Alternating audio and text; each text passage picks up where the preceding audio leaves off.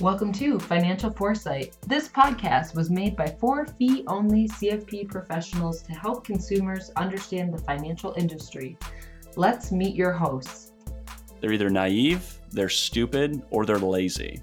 You know, the other thing is, is uh, my ceiling fan just went out in my kitchen today. He is the commander in chief on this video right now, and uh, man, I am feeling controlled and I'm empowered and safe. Don't stop for Dwight's baby. We can edit that out. All of the podcast hosts are owners of RIAs registered in their respective home states. All commentary on this podcast represent the opinions of individuals and not their firms. All commentary is financial education, not financial advice. So let's get started. Welcome to the Financial Foresight Podcast. We have the whole crew together again today, which is good news. And I'm going to kick it over to Dwight to talk about yield curve inversion in the mortgage market, which sounds like something uh, most people would fall asleep to, but explain to us why this is somewhat important. Sure. So I found this article by uh, Blair Duquesne. Um, so we'll link to it, but it's uh, blairbellcurve.com. And the whole idea here is is part of this yield curve with uh, interest long-term interest rates going down. The idea here is that hey, look, your mortgage rates are certainly at the lowest levels they have been in quite a long time. So all this talk of like, hey, rates are going up, refinance, um, maybe that is true. Um, and just talking the her point was looking at these different adjustable rate mortgages, meaning your rates aren't fixed forever, um, but that these rates are are lower than maybe even fixed rates um, because of the inverted yield curve. Um, and she also ties it back into home ownership and length of ownership, um, and most people not owning their home for 30, 40 years, and so that this might be a good way to kind of hack the yield curve, if you will, use it to your advantage. You guys have any thoughts on this, or do you guys use any of this type of stuff with clients, or think through this with them? We so my wife and I we have a an arm, so we have a seven year arm on our house, which we refinanced a year and a half ago because we know it's not our forever home.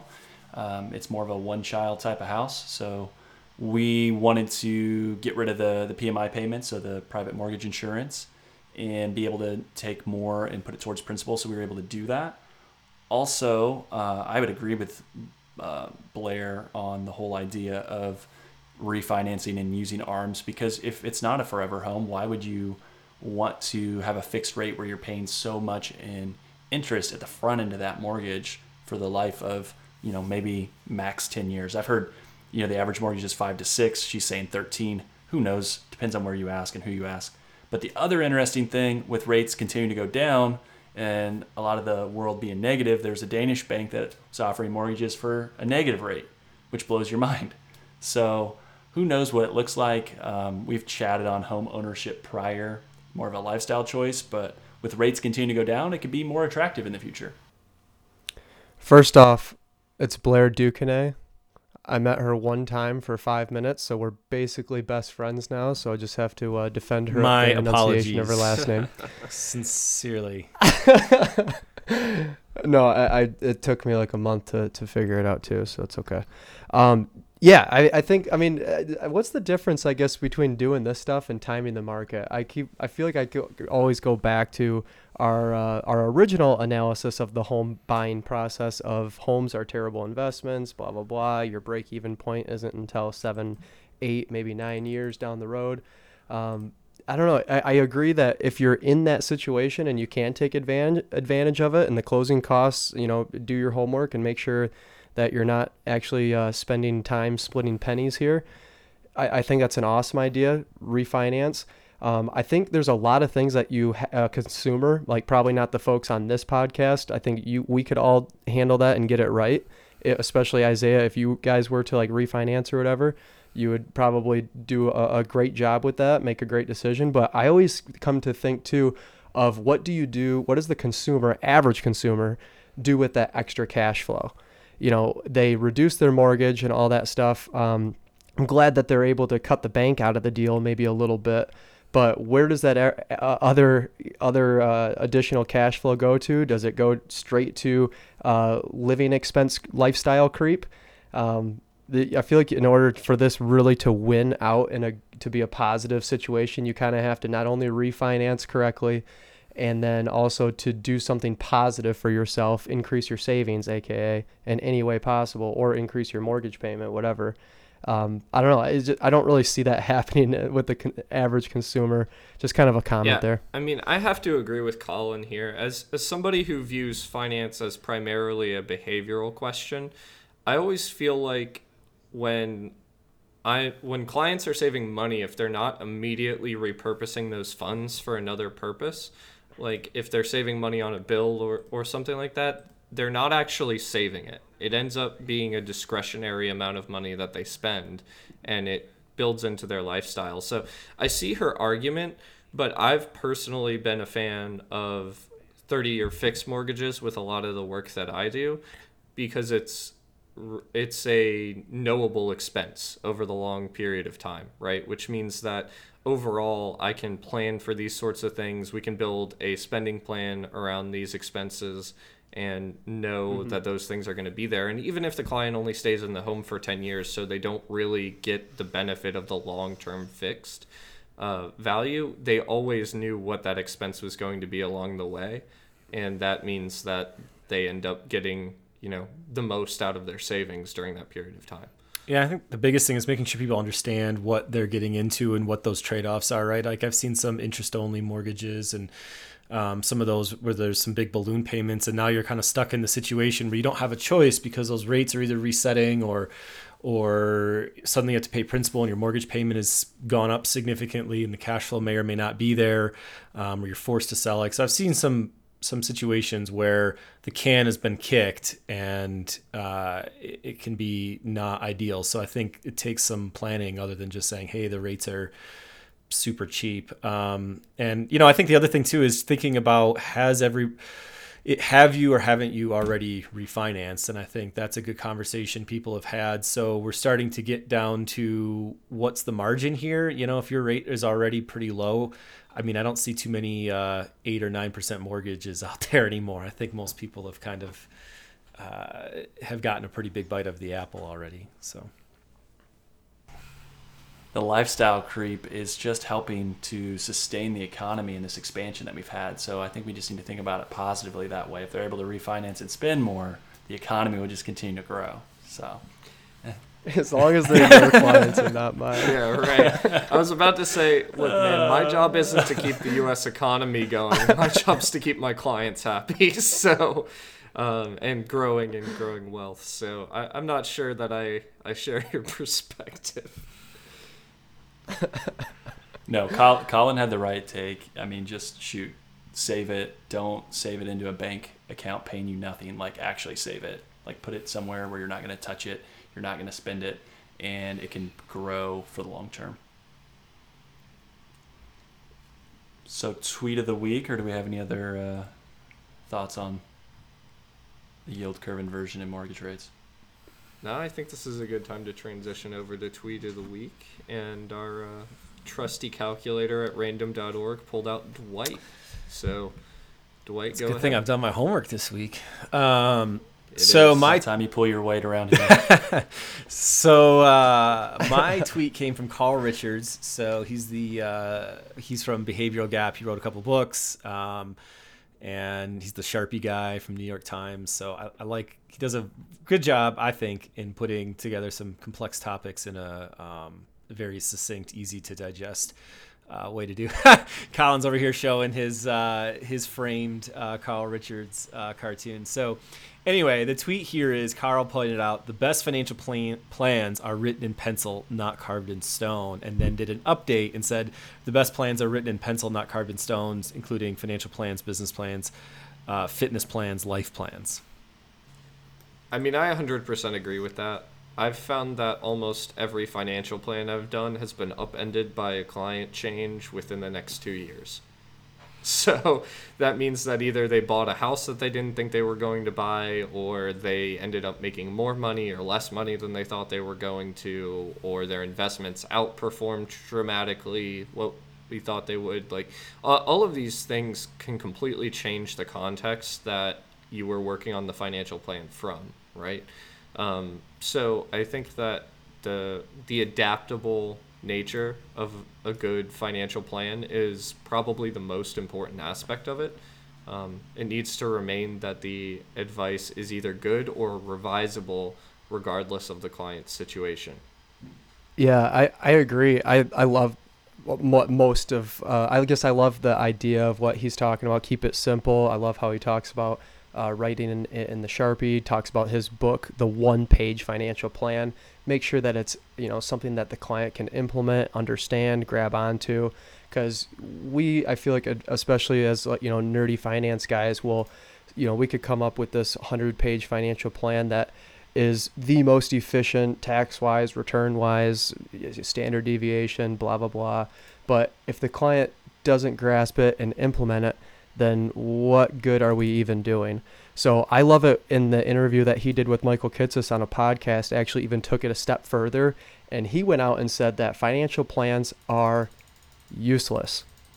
And, and then he, of course, you know, kind of backpedals and says the 50 page PDF financial plan is useless to Ian's point because the moment you walk out of my office, your life is going to change. Uh, your goals are going to change. You know, something's going to happen. You're going to get a promotion. You're going to have to move. Something's going to happen. Well, the family's going to grow. Uh, there'll be a passing in the family. Who who knows? Something's going to change, and then we have to continue to be revising, updating, monitoring, and adjusting this plan. So he says the planning process is um, is is invaluable. You know, it's that is what 100% where the value lies. The 50 page financial plan totally Colin, useless. so you're telling me that a 50 page financial plan is the same as buying a brand new car. As soon as you take it off the lot, it's lost so much of its value. So I think there's a correlation there of understanding the Wow. two. Like I agree because there's a lot of you know challenges with a having a 50 page like why do you need 50 pages that seems foolish i mean there's some numbers and charts and graphs and all kinds of fun stuff you can put in there and yeah for certain people especially more engineering types that really want to dig into the weeds it can be beneficial to help them maybe stick with the plan but for the vast majority of people they just want answers to a couple key core questions when can I retire? Am I going to be okay? And what do I need to do? Like, if you can answer those three things, usually most people you can have that on one page and explain it. And then if they need the detail, you have the supporting documentation behind it. But so many different people, if you give them all these options and all this information, it becomes really overwhelming. You need to give them, you know, bite-sized pieces to continue to do and, and improve on. And, you know, to, to Ian's point, I think also like advisors, sometimes the re- returns of hiring a financial advisor can be really lumpy. So if you think about it, things can, you know, at the initial stage, really getting organized and building that initial plan, real big benefit and help. And then maybe nothing changes for the following year or the year after. And it's like, hey, we're going to continue to do what we talked about. And then the big life changes come into play, job changes, all these other, you know, challenges. And then you kind of are redoing a lot of the work again. But that's just part of the life cycle of, of working with someone. So I would agree with that. Yeah, I, my favorite quote from my father-in-law who mentored me in the beginning on this subject is the financial plan is for the financial planner, not for the client.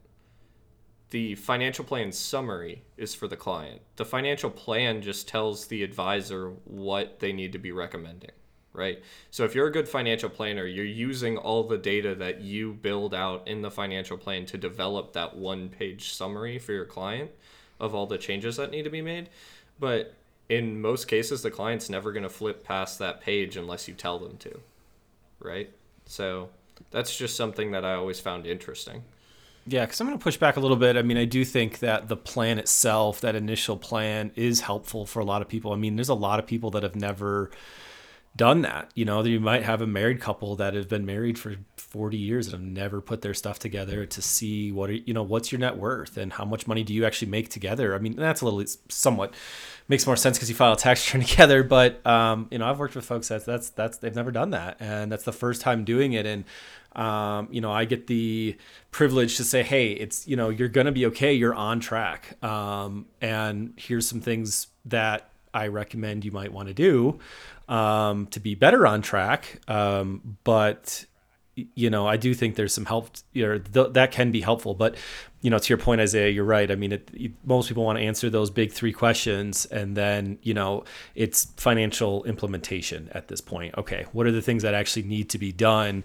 Um, and that's where a good financial planner can also come in and make sure that this is this is done correctly, done on time, um, figure out what's important, what's urgent, um, and categorize the, or you know, help help uh, prioritize those different goals and uh, pieces. So, um, but yeah, there's a I can't remember who said it, and I try to find it. But it was iron butterflies like looks good, doesn't fly. So um, that's kind of why I like a lot of what Carl puts out because it, it looks good and it's it's simple and conveys a lot of a lot of good information in a very simple way.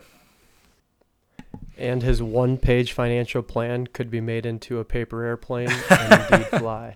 True. Um, all right, so do we want to move on to our final topic for this week? Colin, take us away. Yeah, yeah, sure. So this brings me some pain uh, because I, I do kind of like referring to this study. It's the famous Dalbar study where they go in and they measure investor returns versus investment returns. So basically, how does the market do, but then how do people do? And their famous numbers, I'm just going to kind of round them off here. For the last 30 years, the uh, market has averaged somewhere around 10% per year, while investors, holders of mutual fund large cap, they're, they're referring to here, so we're measuring against the S&P 500, have done roughly 4%. So there's, there's a 6% per year delta of investor uh, of investment versus investor returns, and that's kind of been this uh, number that a lot of people have referred to. I know Burton Malkiel has referred to it. Uh, people, uh, uh, Nick Murray has referred to it in a lot of his books. A lot of folks have, have gone to this study and said, "Hey, this is." What an advisor brings in value is this behavioral investment. And, th- and they're saying you know not only are there fees and things involved and i kind of when i actually first read this i wrote a blog post about it and then i even cross-referenced it with one of michael kitces's uh, median av- or the average advisor costs and you know he basically says hey it's right around one and a half percent all in between investments and advisory fees and then I said uh, in my blog post, wow, but there's a 6% delta. What's this f- missing 4.5%? And not to keep going back to this behavioral gap of Carl Richards, but then that's basically what he named it is it's because when the markets go up, there is a uh, an obvious inflow into the markets. People are wanting to invest because the times are great and they're never going to end. And then when the markets go down, it is measurable. You can see the volume in the market. There's actually, in a lot of years, a net outflow. So they're kind of pointing to this to say that is the reason investors are having such terrible returns. Well, the study goes on here to talk about eh, maybe Dalbar might have been measuring this in a little bit different ways because there's a big difference between average returns. There's a big difference between weighted time average and and uh, other ways to measure returns. And you know, it's kind of just like every other statistician out there. Stats don't lie, but statisticians do. And you can kind of cut it, chop it, however you want. It's probably not so uh, dramatic. Uh, the real numbers is, is kind of what this this article is outlining. Uh, what do you guys have to say about it? Yeah, Colin, it's a great point, and I, I would say I've been guilty of using Dalbar information to have conversations with people, more so at uh, the previous location I worked because it was one of those things that hey, it's easy when you can utilize J.P. Morgan's Guide to the Markets, and they still put it in there with the Dalbar information. It goes back uh, basically 20 years, but it says you, the average investor since '99 through 2018 earned two percent and the SP 500 was like five and a half. So again, what's the what's the delta? What's the difference between the two? It's the behavior gap. That's why you hire me. This is why these active funds and all the stuff that I'm going to do for you. That's why you pay me. It, it's an easy thing for people to feel like that's the value that gets brought just from the investment allocation piece. And we can have a long conversation, and we've disputed it many times on here about diversification and investment philosophy. And I'm sure we'll have more discussions over the course of our, our time together. But um, yeah, there's countless different articles, and I know that um, Jonathan Clement has also written about the issues with the Dalbar study. I was looking for that article, couldn't find it, but we can link to that as well. and just saying that you know it's not really that bad. Morningstar just did one as well, and it's closer to like one ish to two, one to two percent maybe, not this four six um, piece where maybe behavior isn't as bad. And they also talk about the average investor, endowments, pen, like all these other people struggle and do the same type of stuff. It's not just the person that lives down the street that's making mistakes. It's everybody. Tons of people are doing dumb things when it comes to, to managing assets. And we can sit here and say, hey, if you hire us, we do something different. We're all, you know, beholden to behavioral biases and different things we believe in. So it's just understanding it's not the solution. It's like you have to have some structure around it to combat it as well.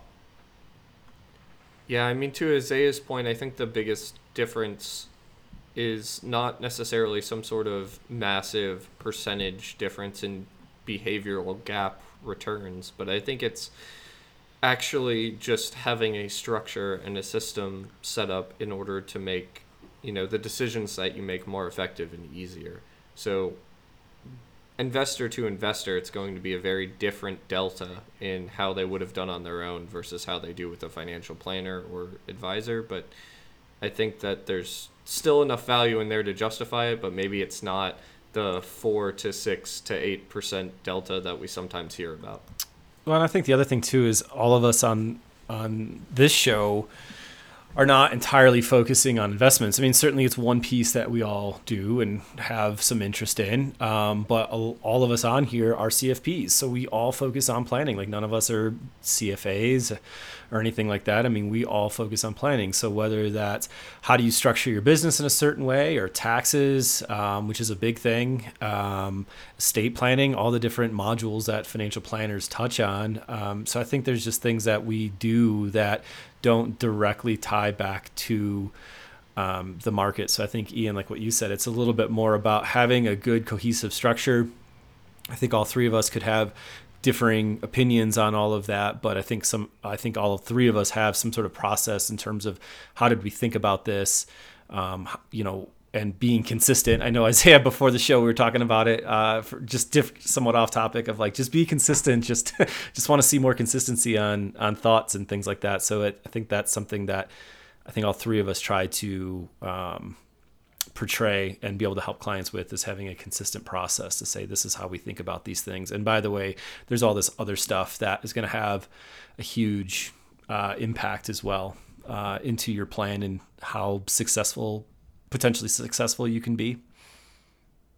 Oh, for sure. I mean, it's hard to measure the potential uh, benefit of having an estate plan in place if the client never passes away while they're working with you, right? It's also hard to measure the potential benefit of, you know, savings, investing strategies, insurance, and all these things tied together. Um, but I was you know it's it, it, the the conversation around financial advising so often comes back to focusing only on investment returns because I think that's what gets the public's attention because that's what the public associates with what we do. Yeah, but I'll and again, Ian, I think the part of the reason that is is I mean probably one of the most famous, and I don't even wouldn't call him an advisor, but if you think about you know a figurehead in the FinTwit community, Josh Brown's talked about even on a podcast recently that investors will always measure someone by the investment returns, and that's on the long shot with Morningstar with Christine Benz. So straight up, there's certain people that will tell you that's how they're measured, and I don't have an issue with that because I think that they should be measuring you. You shouldn't be like doing terrible compared to the market, but you need to have some sort of structure and process. Back to what Dwight said around how you do things. Would I have said the same thing? No, I would not, but again, I think people do look to that because it's the easiest quantifiable thing because they can look up what's the S&P done, what's Isaiah done, what's Ian done, what's Dwight done, what's Colin done and say that's the value. And they are short-sighted in that.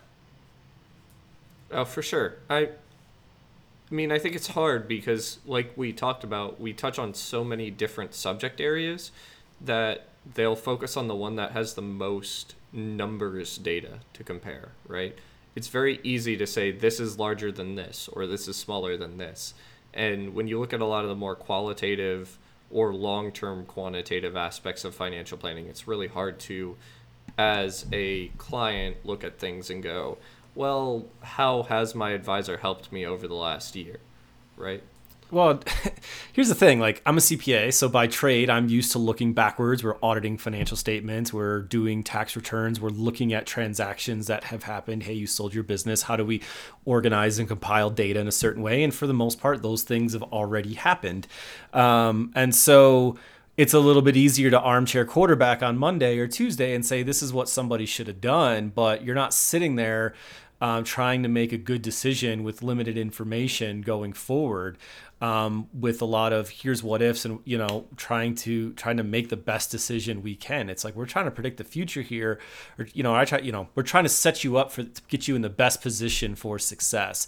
Um, i like i'm out here in colorado so we a lot of fly fishing. So it's like, well, a guide, a fly fishing guide, is going to get you in the right spots in the water to put you in the best position to, to catch a fish and be there to help you land it.